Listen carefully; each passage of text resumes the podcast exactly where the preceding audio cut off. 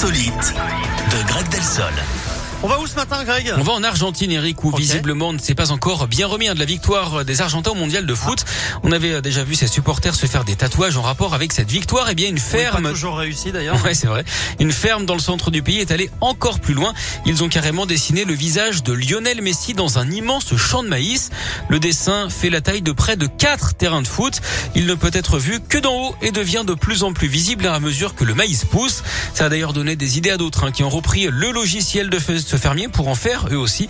Il y aura en tout 25 têtes géantes de Messi dans les champs de maïs à, en Argentine actuellement. Il pourrait faire la même chose, hein, par exemple avec notre Karim Benzema en Espagne. Après tout, c'est la star hein, du céréal de Madrid.